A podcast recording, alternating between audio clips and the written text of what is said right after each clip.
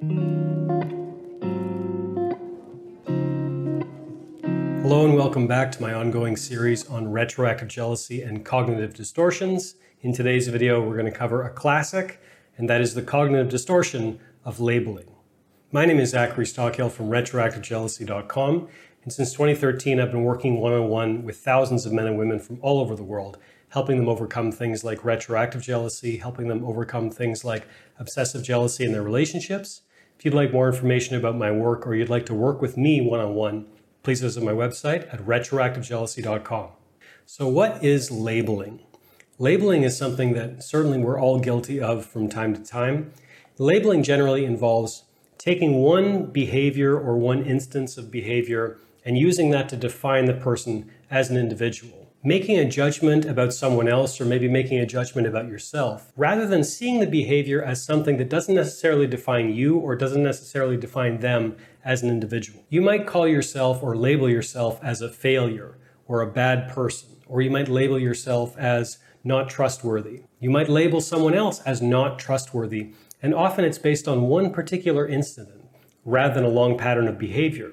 This is yet another reason why I talk all the time about looking for patterns rather than perfection when you're trying to decide who someone truly is. Because if someone is honest, just as an example, if someone is honest for 25 years, just consistently trustworthy, consistently honest, and then you catch them telling one little white lie, does that make that person a liar?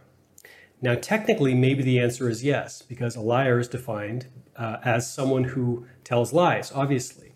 But my point is, if you really want to label that person, if you really want to get a sense of who they are, should you look at that one incident or should you look at the entire experience of that person? Should you consider the consistent patterns they've demonstrated over their entire lifetime as opposed to one minor incident? One of the ways you can challenge labeling in yourself is ask yourself if the opposite is true.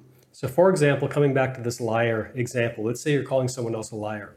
Maybe they've told the truth on numerous occasions. And you can look at evidence of that. You can realize that, no, I actually have a lot of evidence that they're a truth teller because of X, Y, and Z. You can easily label them as a truth teller based on the same or maybe even more evidence than you have calling them a liar. This whole issue of labeling raises some really interesting philosophical questions, you know? What defines us? Now, many people would say our actions, the choices that we make as individuals, that's what defines who we are.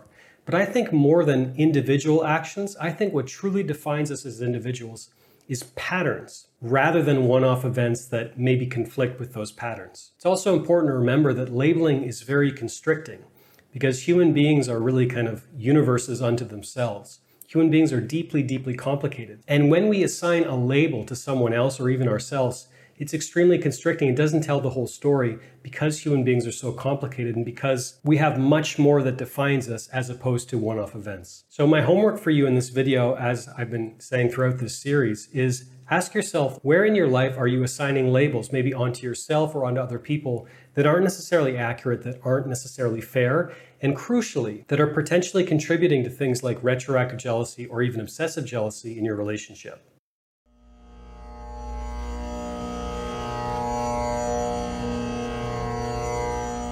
Thanks for listening to the Zachary Stockill podcast.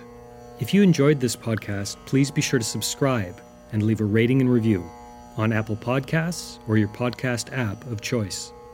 To learn more about my work on jealousy, relationships, and more, please check out my YouTube channel at Zachary Stockill. For information about my online courses, books, and coaching service, please visit my website at retroactivejealousy.com.